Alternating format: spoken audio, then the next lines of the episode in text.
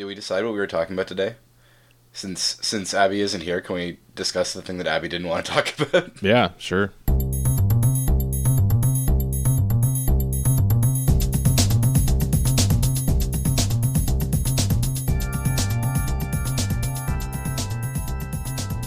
It's like you, you expressed feels- you, you expressed uh uh dis, uh You, heard, you had disapprobation about this topic, so we recorded it without you. yeah. Not not like Um, covertly. It's not like we're like secretly we're not like in a bunker secretly recording a conversation. no, no, we did we did wait. Abby just didn't show up.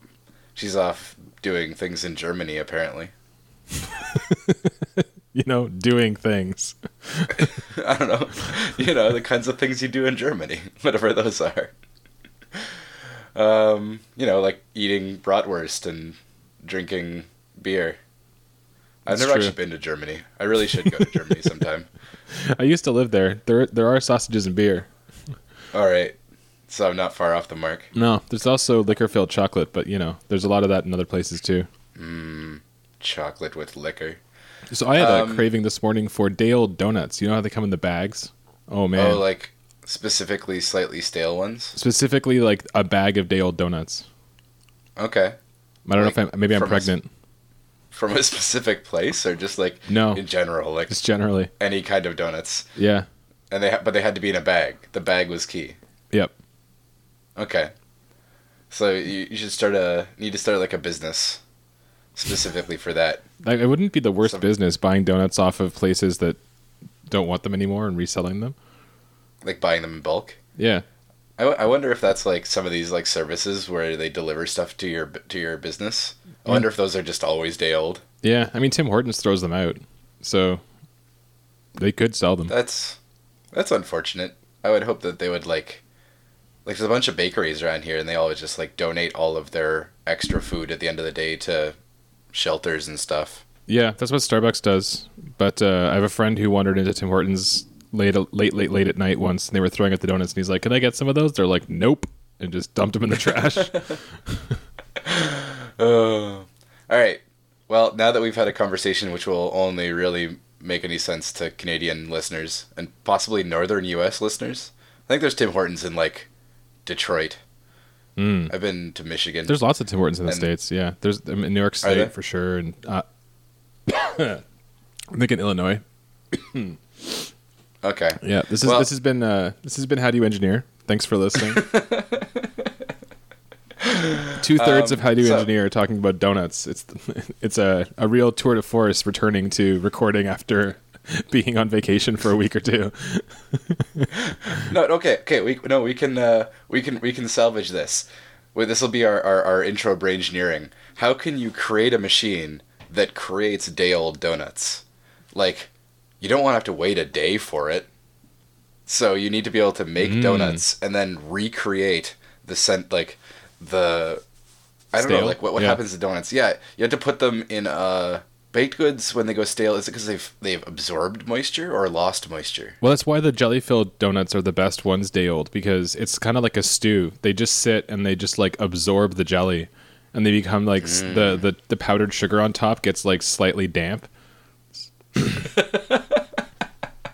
it's kind of like I was watching a sounds I was watching a Star Trek episode last night, and uh, at one point Quark was like, "There's no word for crispy in Ferengi," and I'm like, "Ha, "It's funny because it's always raining." right, right. Okay, so um, we need to take the donut. Oh, how, okay. How would we? How would we cause the jelly to like pervade the donut faster? Um, I mean, you could make it less gelatinous, but then it's not really jelly. It's more just like a juice-filled donut. well, would would uh, would using like like injecting the gel, but when it's hot, do that? Like so that yeah. it gels in the donut. yeah, no, I like that. Um, Yeah, sort of like then- the then the, we- the place that makes dumplings near our office, where they put frozen soup inside the dumpling when they're making it, and then when they bake, sorry, when they boil the dumplings, the soup becomes soup. You can do the same thing. You can put like frozen j- jam inside the donut, and then when you bake it, it becomes jam again. Well, or like no, but I think you actually want to go. You want the opposite. Like you, you cook the donut, and then once it's cooked, you inject the jelly, but you inject it Hot. when it's hot, so mm. it's liquid, and then it like permeates through more of the donut, and then as it cools, it gels. So you, you still get the jelly texture when it's done. Yeah. But it's like further through the donut from the get go. Okay, and then you over bake it so it's a little bit crispy, like it's not as soft as you would want a donut to be. And then you turn It's around like and a- you put it in a fridge, so it gets like super humid and, mo- and cold and moist. Is that our fridges? Uh, hmm, I guess it depends what else is in the fridge, because usually like by default fridges would be dry, wouldn't they? Like you, when you cool out, cool down air, it should lose moisture. I don't know. I feel like things get get soppy when they're in the fridge, but that could just be. I don't know.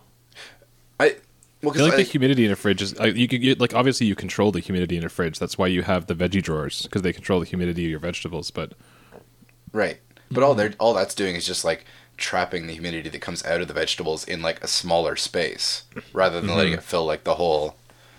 To take a step I mean, back, like- I think the ideal way to actually create the donut at first, so that it's that right kind of not ideal consistency, is you microwave it. like after all the previous processes. Yeah, because well, first of all, that'll make the ge- the the jelly um, like boil because it's the only liquid that's there, and then also Mm. Okay. it'll make the donut slightly dry. Right, because it'll it'll boil some of the moisture out of the donut Mm-hmm. itself, which would then which would then make the like the powdered sugar hydrate as well. And then what Actually, you do? we could we, we, we could totally do this experimentally. We should Yeah. just buy a jelly donut and microwave it and see if it comes out stale. Well, we'll we'll keep all our listeners posted on our, our new process for how to ruin donuts. and then for the bag, but I couldn't help but think that the the bags that they use are very similar to the ones that if you live in the country, um, at least around here, you get your local paper delivered in because they don't want the paper to sit on your driveway and get like all gross if it's raining or snowing, and so they deliver them in like little bags. So you get your And reuse those. Yeah. Right. So we're, we're we're doing the environment a favor as well. Yep. Your donut smells like newsprint and is slightly moist. You get the full like. It, all we need to do is add some like powdered coffee in there, and you get the full like sitting down with your donut and coffee and reading the paper, but in a single uh, a single olfactory experience. Mm. Okay, we got to change subtopics. I'm getting hungry again. I, having soup and cottage cheese and crackers for lunch wasn't enough. Now I want donuts again. Now, this episode brought to you by Cottage Cheese. Yep. We've had requests for that. Oh, and by request, I mean one request from my wife because she thought it was funny. So All right. we got to bring that back. Yeah, let's do it. Um, okay, so let's. Uh, Before Abby gets was- too angry by listening to this episode and being like, "What the hell are you guys doing?" this is what happens when Abby doesn't show up for recording. I hope you're happy, Abby. Um, yeah, let's talk about uh, engineering a thing. Like let's talk about you know the thing that the podcast is centered around: engineering Yeah. things. Um, Yeah, no, let's yeah. continue doing what we're doing. We'll continue doing what we're doing, but more seriously. Um, Do you want so to the- do, the topic I- include a disclaimer up front? Is that what you're about to do? Well, I was going to give a little background to the conversation, including Abby's misgivings, so that she can, like, if she wants, she can divorce herself from this conversation if she's uncomfortable with it. Mm-hmm. Um, yeah, so I, I've been listening to the news, and the news is basically telling me that all of the hurricanes from the last, like, half decade have been condensed into this year. And I was listening to descriptions of like the things that are going wrong in the various places being hit by hurricanes and thinking there has to be well, I'm sure there's several things that could be done to make these make places more hurricane resistant in the future. Um, and so my brain immediately went to like trying to design things that would make life safer or more um, livable in during and after a hurricane, and um, and Abby raised the very very reasonable objection that like it could come across as insensitive, and we really don't know that much about like storm mechanics. So uh, this is take everything I'm like we're about to say with a grain of salt. This is just if as engineers we one of the things that we do is think about like how you could engineer things better whether or not like that is the best solution and whether or not that would actually it would be practical in the long run it's still just an interesting thought experiment and it's something that i at least do it just does almost second nature when i hear about something going wrong i immediately started thinking about like okay how what could have been done differently what could be done to solve the problem so the, Yeah, that was the no, uh, motivation behind it I think one of the important things to say is there's no not not implication, but uh, there's no like we. How do I phrase this? Um, got you got to know. walk on walk on eggshells a little bit yeah I but I think I think the the important thing to say is that we have no expectation or understanding that we have we are at all qualified or know anything about the topic. Like we don't design things for hurricanes. I know hurricanes have lots of water and very fast wind, but like I don't know what goes into hurricane design shelters and um, what it's like to be in a hurricane and like basically we there's no implication that we're at all qualified for this. It's just exactly No. like Simon was saying when typically, um, sometimes at least, an engineer hears about something that is bad, the first inclination is, I wonder if I could make it better. Yeah, and I'm sure that's true of a lot of different professions. Like I imagine that like doctors have a similar reaction to somebody being like to something bad happening um, in like public health. They immediately start thinking, okay, here's what could have been done differently, or here's what we could change to make the situation better. A- any profession probably when you see failures in um, in your sort of field, you want to think about like, okay, how could you prevent prevent that? How could you make life better? Um, Even failures is difficult because it's not really like anybody failed to do anything. It's just that it's an unfortunate situation where there could be Yes. a lack of technology or a lack of resources or all of the above. Like it should be could be logistics. Like there's there are any number Mm-hmm. Oh, of yeah. reasons why things did not go according to plan, perhaps, or maybe even they did go according to plan, but it's just the nature of the beast. So it's it's not yeah, it's okay. more sort of like is there a way to make life easier or more bearable in that kind of circumstance? So the the reason that I was intrigued by this topic, um, with this in this year in particular, is that we saw hurricanes, the same basic cause of a problem, hurricanes, having massively different effects in different places. Because there were like there was there was Houston where the where the primary issue was just massive rainfall and flooding. Um, but then there were also islands where you had the main problem was storm surge, and there were places in the Caribbean where the main issue was landslides and um, and damage to the soil structure. So, like, there are a lot, a single cause with a lot of different effects, um, all of which could be mitigated. I don't think there's there's there is definitely not going to be one solution to okay just do this and um, everything would be better, but We can try to we can try to come up with something some approach to whether it's a building design or some kind of structure that is designed to withstand any number of what you just mentioned, including perhaps the fact that afterwards there's uh, sometimes a lack of f- food or a lack of fuel or diesel or um, a way to generate energy or communications or stuff like that. So I mean, we can try to do stuff like that and see how far we get. But I, I Yeah. think you're right. It is very interesting that the the circumstances are different in different places, and the the result is different depending on the type of hurricane. The most uh, crazy thing that I was reading was the one that hit. I'm so I'm lost now in the names because there were so many, but the one that hit Houston, the first one, it wasn't Maria. Yeah. and it wasn't Irma. It was the one before that. Harvey. Harvey, yeah. Uh, that hurricane dropped so much water on Houston that the cru- the surface of the earth dr- like sank by three centimeters or something.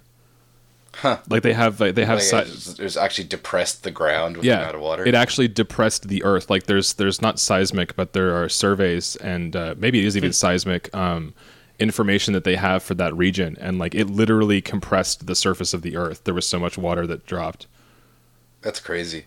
It was something I mean- bananas. Like it was like like billions of gallons of water or something. It was it was madness. Hmm. So like my my first thought, and so Houston is the one that to me seems like would is one of the more straightforward things to look at solutions for because when you start getting into the Caribbean islands uh, and and the issues that they're having, the problems become more complex because you have the additional issues of logistics of like what do you do in order to make the island itself more more stable but also like how do you get stuff there? How do you um, how do you deal with the the logistics and also the cost issues? Whereas Houston being sort of a metropolis and being connected to the mainland, it's a lot more straightforward. You can be a lot more uh, creative with your solutions, and it's not as immediately absurd. Um, but even so, like so we, the- we can say that our main constraints and assumptions are that you can deliver something um, reasonably well, whether it's a freight aircraft or something, and it's reasonably low cost and um, reasonably like manufacturable. And like you, basically, there are ways to do things like 3D print buildings, but that's not necessarily like feasible, especially in terms of the cost involved necessarily at this point. But like, if we could build like a giant industrial 3D printer that just like popped out houses, that would be awesome. They have, the, I want to say they have that. They have, there are people who are building houses by 3D printing them, but they don't necessarily like make more than one. Yeah. yeah. Well, that's I was uh, so. I, I want. I, I kind of want to start with Houston because like the the the observations that I made there was that the big like large buildings, other than the fact that they like lost power or like there was damage to the uh, infrastructure, generally speaking, the building themselves were stayed in good shape. So from that point of view, like my mind immediately went to like building essentially arcologies, like large buildings that were self-contained so you have localized power production like power um, generation and then all the like living and services built into a single building so that if you close all the doors you still have all the things you need for basic uh like living th- to live your life all within a single building that it's still you still have the problem of okay you got to get food in and water in. Um, but in terms of like having a livable space even when you're cut off from everything outside of the building that that concept has been around for quite some time. And if you could make it a reality it would make your urban areas a lot more um, resilient to things like both flooding but also like lar- large scale ice and winter storms where you where you're sometimes trapped in buildings and urban areas are very very hard to navigate in those situations. Um, limiting like limiting the amount of time that or the the number of things that people need to leave a building in order to like survive would make that more tenable in the future i would think Yeah, no, I- that's a really good idea. I hadn't not even nearly gone that far down considering something being self-contained and self-sufficient. My thinking was immediately like, well, you take a like a, a trailer, like a tractor trailer um, storage unit, whatever those things are called, the container. like a cargo yeah, like a container, cargo container and just start there and then build off of it. But that's yeah, that's a really awesome way to go. The uh, the logistics are interesting in terms of how you like again I, I keep coming back to like how do you design for those particular issues that you described? Like one of the biggest things in houston was flooding. How do you make mm-hmm. a building that either doesn't get swept away in flooding or can be underwater if it floods or floats if it floods or do you just put it at a high elevation and say well it's high like i mean you can attach a crane to it? Like i don't like how do you if you if we go down Well- the checklist of things that must be survived the first one is probably wind and the second one's probably flooding Yeah, I mean that's the, that's going to be the balancing act from an architectural point of view with buildings like that. Is that uh, ideally something like an arcology would be a massive building, which would be big enough that you could like have greenhouses on the roof, and you could have a business area in the main section, and people would live up in the tower or whatever. And from an urban point of view, that the most logical way to do that is to make a really really tall tower, but that would make you more susceptible to high force winds, um, and you're always uh, in an urban area. You're still relying on making sure you have a solid connection to water sources. So you have to storm-proof your your water filtration and water purification and, and distribution systems. So it, unless you're unless you build water purification into your arcology as well, like there's there's still always the infrastructure um, considerations for that. I mean, water is um, not really. A, I mean, especially in a hurricane, water is not your biggest issue. You can you well, can you get, can you can having, get rainwater. There's quite a yeah, lot of it to go you, around if you have the system to collect enough rainwater for enough people. Like that's I think I think getting clean uh, potable water for like especially with that kind of structure, you get a huge number of people in one place. Um, mm-hmm. we're, we're talking about increasing the, the population density in urban areas, not decreasing it, which means that your like things go downhill even faster when you run out of water. Oh, so, so this is a year round living environment. It's not just like an emergency uh, like bunker well, kind of thing. I'm kind of thinking that like it's that that kind of building would you design as many buildings as you could to be that kind of a structure so that in the event of an emergency you'd be able to shelter large numbers of people in those buildings and have those buildings remain as habitable as possible throughout a, an emergency situation like that. Yeah, so you, um, you build buildings that, for instance, the first two floors are can be sealed, so they're so they're they're they're waterproof. So or they can or they can be just like essentially abandoned. Like you move up to the third floor and mm-hmm. above, and the first two floors don't contain anything. They're made of vital. plastic. Yeah. Yeah. Well, I mean, like, like that was one of the problems with, uh, I believe, Katrina.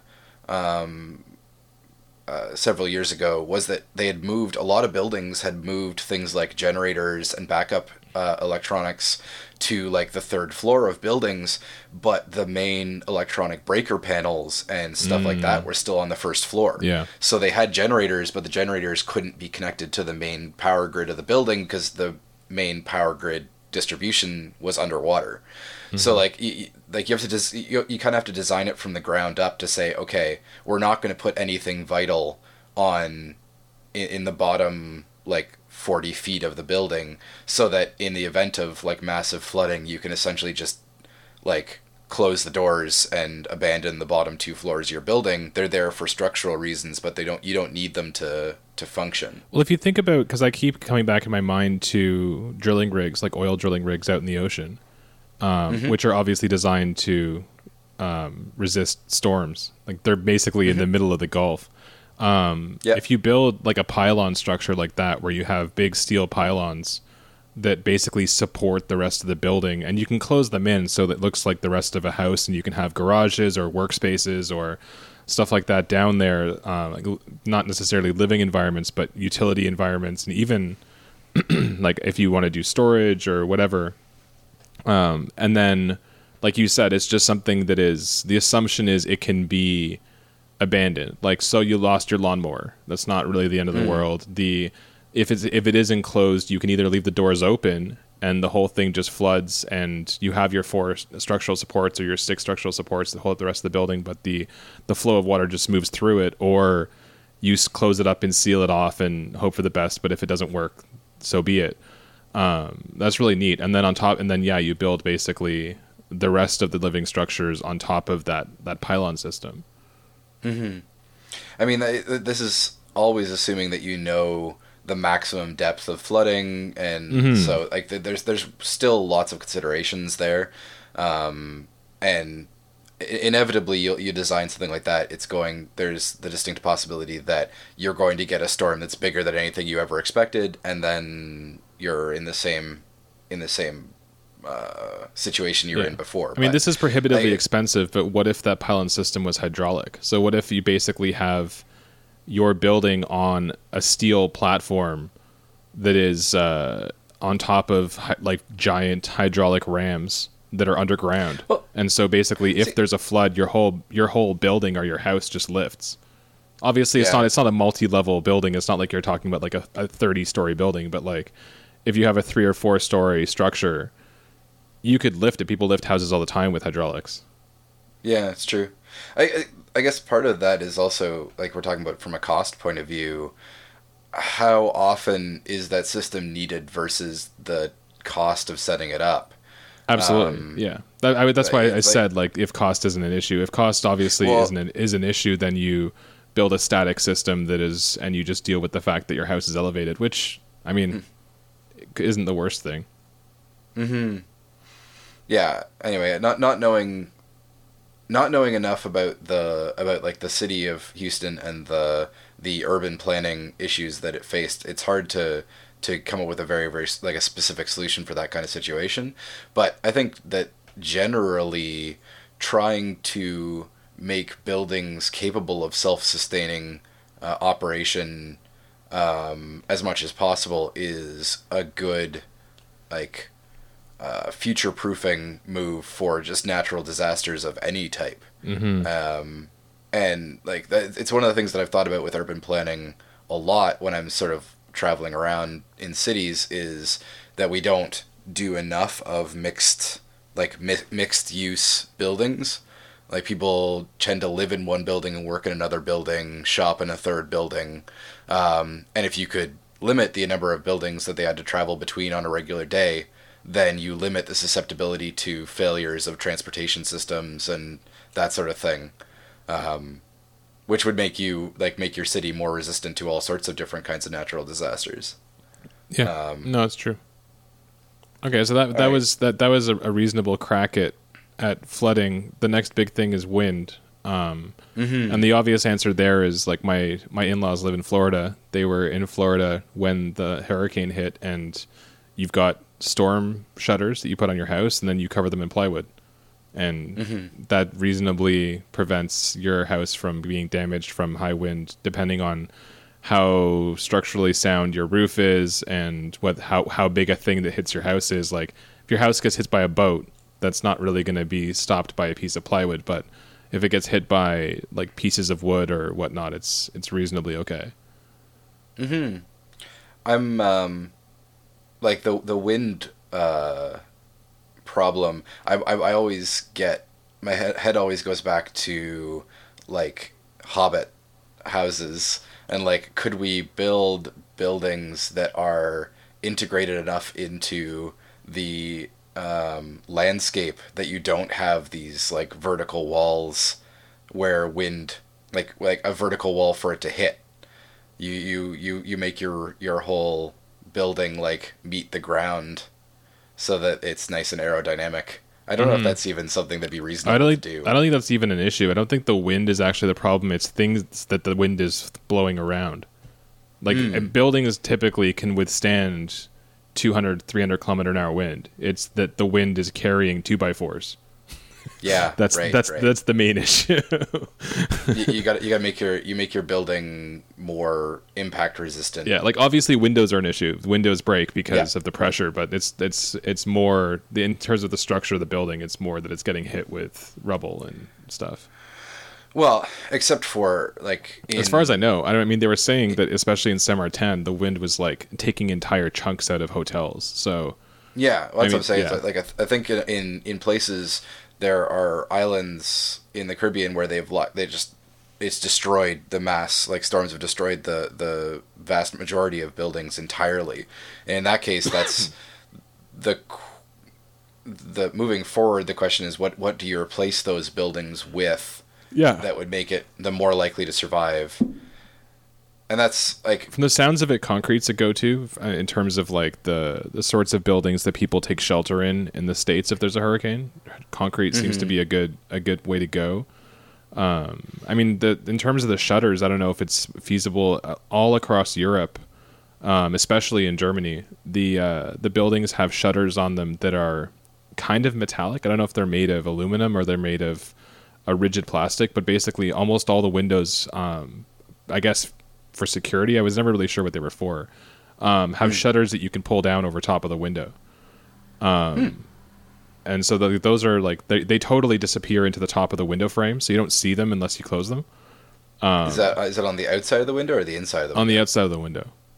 Okay. It's basically like a garage door for all your windows, where you just like you, you drop this shutter down, and it kind of if you don't drop it down all the way, there's um, cracks of light that you can see through the different um, like panes of the shutter. But then Yep. once you drop it all the way down, they, it just basically closes up, and it's like uh, a, a segmented armor for your windows.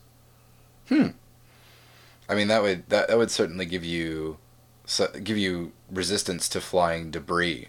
Mm-hmm. Um, I guess so. Like you were talking about, like a container based structure or something that could that could be like put together modularly. I'm wondering if you could create. Uh, so I, I've got two different directions Actually- I'm thinking in terms. what something something just occurred to me going back to the containers was I mean those containers are built to be stacked the same like that's what they do on our cargo ships. If you Yeah. take like two or three levels of containers, which they build um, like pop up hotels out of now, and you just Yeah. basically use the bottom two levels for storage, like we were saying, and you can open the doors if you don't want them to get pushed around too much, and you anchor them to the ground, and then the top two f- floors are um, are living space, and then you make the roof like a garden or something, um, or the the roof maybe like a an, a greenhouse with um, growing lights or something if it's uh, if you're trying to resist uh, the actual storm weather. I don't know. If, I mean, growing lights a generator, and then you get into gasoline again. But one way, I mean, Yeah, I, yeah, the, there's only so much that you can. I, I'm just thinking of, of like, if we were trying to design a thing that you could ship down really easily, then yeah, using a standard container size, if not the stru- if not an actual just container, would be good because that makes it really easy to move because you just stick them on existing. Um, cargo ships they're designed to move those structures that, that kind of uh, of a of a, a shape already hmm so that makes that makes the logistics a lot easier. Uh, and they're and like and like I said, they're designed to be interconnected and to be fastened down and to resist swaying motion and wind and water and all kinds of stuff like that. Because again, that's where they live. Like those, the mm-hmm. 90 percent of the time, those cargo containers are in tropical storms and on the ocean, covered in water and wind and rain and everything. So, like they're built to withstand all of that. You don't want your cargo container full of plasma TVs getting soaking wet or jostled around or completely destroyed. So, like that's where they live. Now they're I guess they're made out of steel though. They're So not going to have be very warm. well, and uh, in in yeah, you're probably not as worried about that. I'm, I'm thinking more just like longevity. If they're they're either going to be sitting on like a slab or something because they're sitting right on the ground. You're going to get like, Yeah, they're gonna the sink. bottom. They're sink and the and the bottom of your bottom layer is going to rust out. hmm No, you're right. You pour a Um, concrete foundation and then you you anchor them to the ground. Um, yeah, and well, you just gives you assume. to yeah, yeah. and and, and you probably I, I I don't know I again I uh, we're not experts so I don't actually know how deep like storm storm surge waters normally are um like whether you need to be as far Because I was looking into it for the, the the flooding in Florida. Um, it seems like typical flooding, if it's not like an outstanding situation, is like six to ten feet um, above sea. Okay. level, like ab- above above the the actual ocean. So I mean, six feet is Yeah. like a reasonable like uh, flood. Ten feet's like that's getting pretty serious, and then. Um, because the sheer amount of water they got in Houston, they were looking at probably closer to like twelve or fifteen feet. That's where people ended up like on their on their roofs. Yeah, well, and, but Houston had the additional problem of they've it's an urbanized like an urban area, so you don't have the same like ground permittivity. Like year Yeah, way yeah. back when we interviewed um, Kyle. Um, I'm sorry, his name is escaping me. Kyle. But uh, yes, uh, no, ta talking about the urban development. Oh no, you're absolutely right. That wasn't Kyle. Yes. No, it was the other. Um, my my apologize. My apologies to uh, to you. I forget your name. Um, anyway, we were we were talking about like how you can only cover so much of the ground because you need to be able to soak water into the ground. But once the ground is is saturated and that water has nowhere to go, the next thing you have to you're you're you're having to do is design a way for the water to flow out of the urban area, uh, and so that like at normal rain levels that's like storm drains and things like that but at heavy rain levels like what you're seeing in in in Houston and things like that, you're talking about like actually just funneling water, like building freeways so that they turn into rivers and things like that. Um, and that at that point you're beyond normal flooding as a concept. It's now into just like how do you make water flow out of your city, um, which is a whole different like that's a a massive urban planning question. Yeah, absolutely.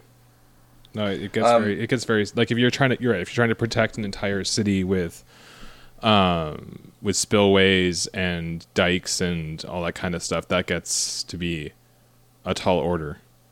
Mm-hmm. Exactly, and and you're never going to be able to deal with all of the problems. It's just sort of like these are things that occur to me, uh, uh, like occur to us as things that could be done. I, I'm liking the the the like just container structures in general, just because it means that you can do a lot of the assembly and um, packaging for it somewhere else and move them all. So like logistically, part of the problem is like how do you get everything you need uh, to set up a living space to a place and these buildings serve double duty as they are shipping containers to get stuff there and then once they get there you just stack them up and turn them into houses Yeah, I'll post up some Um, some photos on some links in the show notes. But the the Netherlands especially has um, has built up some residential buildings out of containers, and I know, like I said, they use them for pop up hotels in some cities. I stayed. Oh no, I didn't actually stay in some in Glasgow. My parents stayed in some in Glasgow. Um, So like they are they are pretty readily used for living spaces. So they have already existing architectural blueprints and things like that for how you make them into living spaces and stuff like that. So you're right, you can you can modularize them as you see fit. They even have refrigerated ones if you want to have like cold storage and stuff like that and um, all kinds of stuff. I mean anything that would typically damage uh, the things you put in your house, they have containers to prevent that from happening. Mm-hmm. Well, I mean, yeah, you're it, trying to turn it into a living space is going to necessarily undermine the container's ability to be like sealed and um, like resist the elements. But Mhm. I think you could design, uh, you could design the container so that it is rigid as rigid as it can possibly be and still be a, a good living space because you got to be able to like put windows and stuff into it Yeah, yeah. and every time you every time you add a door or a window it it, it necessarily um, is going to change the the like the structural stability of the container Mhm. so it, that would be a, a a whole different mechanical engineering problem of how do you design a container that has like human sized doors and windows but is still physically strong like as strong enough to be stacked like 7 high or Mhm. 12 high or whatever they they are on on cargo ships I'd be interested in Um, how expensive Lexan is compared to typical glass that's used in houses because obviously legacy dictates that most houses are outfitted with glass windows because the technology is there for glass windows. We've been had glass windows in houses for decades, for centuries. But the I feel like Lexan being almost bulletproof um, might be an alternative. Obviously, it isn't as scratch resistant, and it probably is more difficult to keep clean and transparent um, for that for that matter um, for that sake. But I mean, you could. I feel like there are, might be other ways to create windows that are more impact resistant that you could put in a container if you just cut a hole in it and put in a piece of Lexan or something and then spray foam it in or screw it in and then that call Yeah. it a day. I mean, you could even if you uh, if you don't necessarily want to have it open all the time, um, each end of a storage container is a door, so you could just sort of weld in a balcony uh, fence, like a balcony uh, barrier, and kind of open the doors in the day if you want to let some light and some air in, and then shut them at night. are they doors at both ends i thought there were only doors at one end Maybe there's doors at one I end. Yeah, I think you're right. Yeah i think Yeah. i think they the one end is usually solid because i think that's key to like the structure of it. Yeah, you're it's, it's rigid at one end but i mean that's not necessarily a problem um again it, like those kinds of structural windows and stuff like that they that kind of technology exists in like ship design and that kind of thing like the, the, there there is a history of designing windows and designing doors into metal structures that need to be able to resist large loads and large strains. So like I, I don't think that's untenable. Um, it, it would be a question of trying to standardize a living space, um, and then also standardize a a way of implementing it in in a in an area so that it can be set up really quickly and also that it's like there for every like so many containers that are like houses you need a container that is like this is a node for power management. Like it's a Yeah. generating station. It's a um, uh, ideally some sort of renewable energy station so that you could get it set up like pop it up and, and yeah. Yeah that would uh that's an interesting question You'd you'd have to uh, have like a wind turbine inside a tunnel. Like you'd almost because you have grates to protect it and stuff like that. It's almost like you're building a wind tunnel, but the wind tunnel is not creating its own wind. It's harnessing wind coming into the tunnel.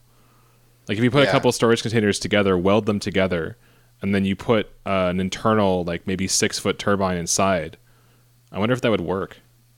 well uh, like you there are ducted turbine uh power generation designs Mm-hmm. so you could you could definitely do that Again, it's very Um, expensive for the slim use case that it would be used for. Like if you're designing an entirely self-contained wind turbine just so that if there's a hurricane you have power, it's not well no necessarily. I, I'm thinking yeah i'm thinking how would you design a wind like wind power harnessing structure that would be strong enough structurally to be able to resist hurricane force winds so that it would continue to work in the aftermath of a hurricane um like it yeah. would still be your it, it, it would still be part of your day-to-day power grid I mean, again, but- like we had a discussion about the the eventual sun death of the world, um, and we were talking, and it came up that like, well, you can move to Iceland, and then all your problems are solved. So I mean, in, in that, if you there aren't hurricanes in Iceland, so it's a it's a geographical issue, but the uh,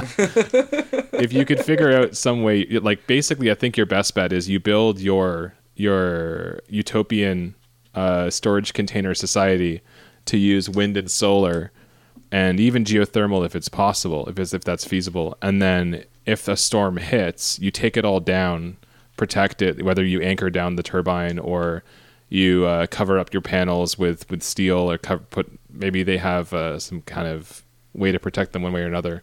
Um, and then you just run off batteries because I mean, realistically, the hurricane is not going to last for for weeks. Like typically, I think probably you'll be able to run off battery for a couple of days if you're not too wasteful, which is probably the amount of time you would need um, to Well, resist a I mean, hurricane there, before. there are several. There, there, there's at least one island right now that just they're talking about months before they're going to have like infrastructure back up again. yeah, So, I that's mean, like, infrastructure, that- but that's, that's not what I'm saying. Is not I'm saying before you have reasonable wind speed and sunlight, not before you have Oh, infrastructure okay. back. Like if you if you're off the grid, um, Hmm. like a colleague of ours has a house that's completely off the grid that's running off of solar.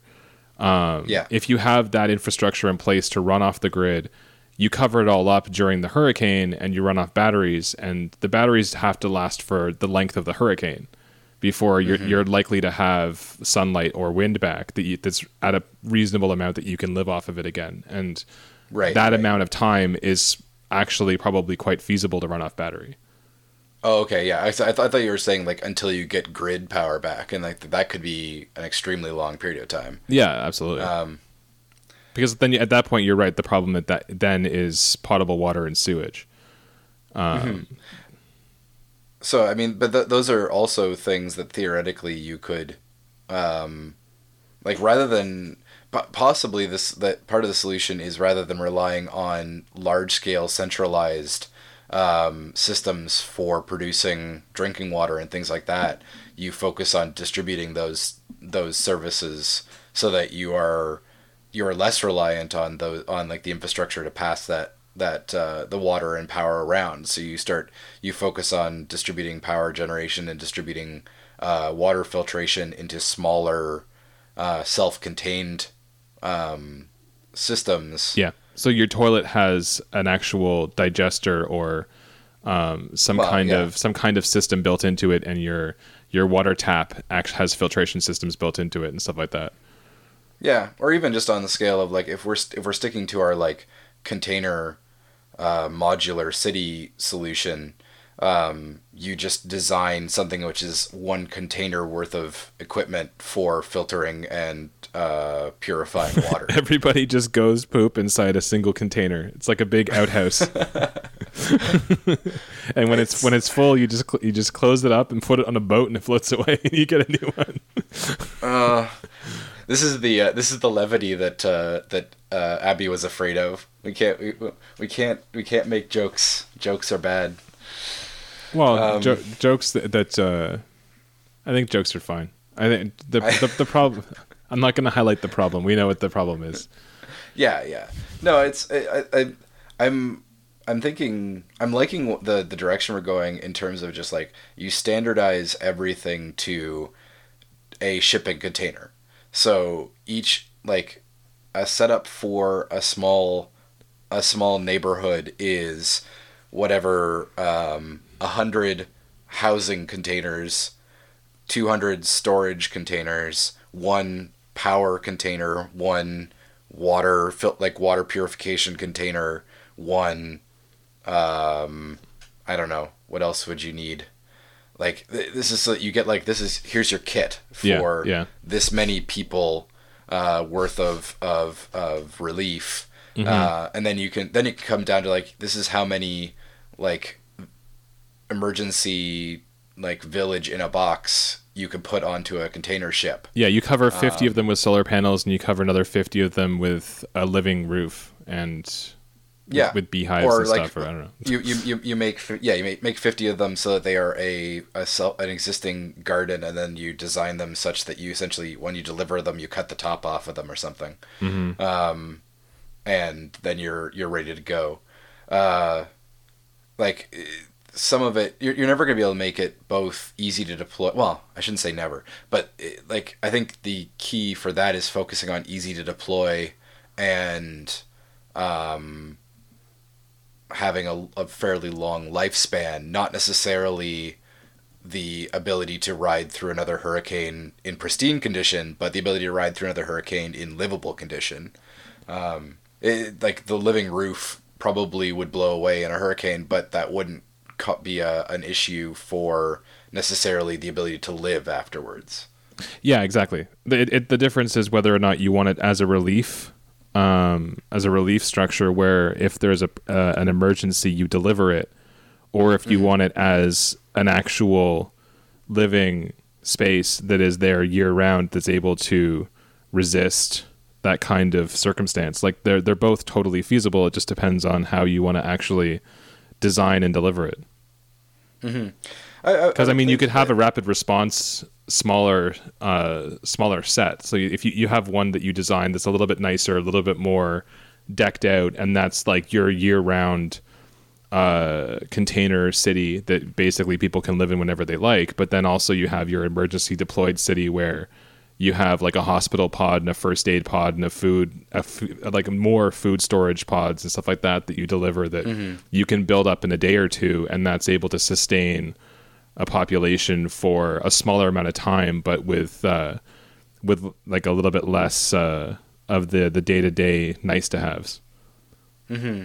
I'd be interested to know like how much of this technology, in terms of just like quick setup um, structures and um, like self-contained living uh, solutions how much of this already exists as just like military tech for setting up like mm. pop-up military bases because um, I, I, would assume this is kind of the, the, kind of thing that the military does a lot um, but it would be purely as like from if, if you're looking just as a emergency relief like we need to pop up a place for all these people to live uh, in in decent uh, conditions and provide their living needs, um, I imagine that kind of technology party exists. So mm-hmm. the challenge is would, would be creating something which is both easy to distribute and set up, but also is well enough designed that it could stick around. Because um, realistically, uh, you're not going to want to once you've done all this setup. If you've done it in such a way that the structures are um, pretty resilient, you're not going to want to then say, okay, now we got to tear all this down and ship it somewhere else. Um, Yeah, so I was just looking really quickly, and the company that my parents stayed with was called Snoozebox. Um, Okay. That was the, the pop up um, hotel they stayed at in Glasgow. And Mm-hmm. uh, so theirs, they can set it up within 48 hours, pretty much anywhere, because they can transport them by boat, ship, or rail. Sorry, sorry, ship uh, by road or by rail. by boat Right. or by ship. All the options. Um, yeah. They have each climate controlled container has a double bed, a wet room, a flat screen TV, Wi-Fi, power outlets, uh, key card entrance, and then they give you like breakfast and stuff, which doesn't really pertain to our conversation. But um, uh, it includes its own infrastructure, so no electricity, water, sewage access is necessary. Um, it can be leveled by the installation crew, so flat terrain doesn't matter. And the smallest configuration is 40 rooms, while they can also deliver up to 400. Wow. So it's pretty cool. And that's just like Yeah. a British company who decided to get, buy a bunch of containers and make them into modular hotel rooms. So, um, I mean, there's lots of technology out there that can that could make something like this possible already. It's just a matter of Yeah. retrofitting that idea to something that's a, either more permanent or more better able to to deliver the needs and requirements of an emergency situation. Yeah, yeah. But I think I think it's a feasible solution, and I think that it would be, it, it would it would allow you to distribute like to to to respond quicker, in a way that is not like a stopgap solution. Yeah. And I think Yeah. that I think that that has uh, advantages both like from a from a uh, like the quality of the solution, but also from a, a morale point of view, of like it's not we're not just setting up tents. It's like no, we're, this is going to be your house, kind of like the the like the the shotgun houses they built in in the um, after Katrina, where it was it was a really quick structure to set up. Um, they were again, it was it was a similar idea. Like the, the these houses they built, they were very very quick to build, um, easy to set up, but they also had the added advantage of it was an actual home. Like this is going to this is a house that you could live in for a long term, and I think that that has a lot of of uh, value in that situation as well. That you're not just this isn't something temporary. We're we're we're dropping something and give you some give the people who are going to live there some stability and some continuity that they wouldn't otherwise have, which Yeah. I think is great. No, it, it's it's super important. You're absolutely right. I remember listening to the radio after the storm hit um, Houston, and there was a lot of uh, people being interviewed where they- they would just sort of be like, "Yeah, I mean, I don't have a house to go to right now, so I'm just basically walking around." Like they would just basically Yeah. leave the shelter and wander the streets because they had nothing else to do. They had no job to go to. They had no house to go to, and they're just like, "Yeah, I don't know. I'm just waiting until I can start my life again, and in the meantime, I'm just Yeah. going to kind of aimlessly wander around." So having us to somewhere to go and somewhere like a hotel, realistically, like somewhere to go where you can have your own space and, if possible, get back to kind of the things that you would typically do day to day is uh, is really important. Um, So that was that's uh, probably a good place to to wrap up. The uh, Yeah, the one thing I want to mention is it uh, maybe on the topic of how you how you design cities for this type of event because I mean especially in the south in the United States and also I'm sure in other regions there's a lot of design that goes into how cities are structured so that they can withstand extreme weather. Um, we should get Andrew Messer back on and see if he has anything to share with us on that. Yeah. No, I, I think it'd be a really interesting conversation because it's uh, it's something that I know basically nothing about. Urban urban planning and uh, and civil is one of the one of the engineering disciplines that's completely outside of my bailiwick. So, um, and I feel like there's a lot of of uh, thing like a lot of thought that goes into dealing with situations like that that like we don't even think about. Like we don't notice it because it's done. It's it's it's already been done. It's it's it's part of the design of a city that stretches back, or it's a bunch of continuous decisions that stretch back like decades. So Yeah, yeah. it's pretty crazy that. Cool. All right. Well, if you're if you're still out there, Andrew, hit us up. We need your help. if, if you're interested in talking to us again, this is this topic is uh, I think it's uh, of particular interest to people right now. Um, but I think it's something that we as uh, we need to consider going forward. Um, just considering we're starting to see more and more of these like record natural disasters, uh, it's kind of a scary time. and uh, we as engineers, I think, have a responsibility to think about these problems. So, hmm Try to make things better if we can, yep, or at least think about how things could be done better. I don't think you and I are actually going to go out and build emergency storage container housing, but yep, yeah, but maybe we'll inspire somebody out there listening to the podcast to like start a business. I don't know. that'd be cool. Could be cool. yeah. If you do start a business, let us know because that'd be awesome. if it if Um, it if it fails and crashes and burns in a in a blaze of glory, also let us know. and Yeah, we're sorry. We'd still like to know. All right. Well, I think that was cool. I think hopefully we did a okay job of um, dealing with this in a in a respectful manner. I think it's a, a an interesting topic, and I don't think it's something we should shy away from talking about um, just because it's a hard topic. But uh, but hopefully we didn't offend anybody. Um, and if you have some thoughts on what we discussed, or if you think that we were wrong, or especially if you know more about the things we were talking about and you want to correct us, uh, we'd be happy to hear from you. Uh, probably Facebook is the best place to do that. Uh, so let us know, and we'd love to hear from you. Absolutely. And um, yeah, uh, thanks for talking to me, Pete. This Yeah, is no, this is a conversation I wanted to have, so it's nice to have someone to have it with. yeah, yeah. It, it would have been a, an interesting podcast if it was just you. If I hadn't shown up either. I could totally do that. We're ri- we're, we're ribbing a bit on Abby, but it, it's not her fault for not showing up. One of these weeks, though, one of these weeks is gonna be just one of us and just like monologuing into a microphone for an hour. I'm going to talk about soup. I Uh, could do it. Don't don't tempt me. Anyway, thanks for listening, all of you people out there on the interwebs. And uh, Mm-hmm. Yeah. if you still like our podcast, hit us up on iTunes or Apple Podcasts. I believe it's called Whatever now. it's called these days. Give us uh, give us some stars, and that'll help other people find out what who we are. And Listen to our crazy ramblings too.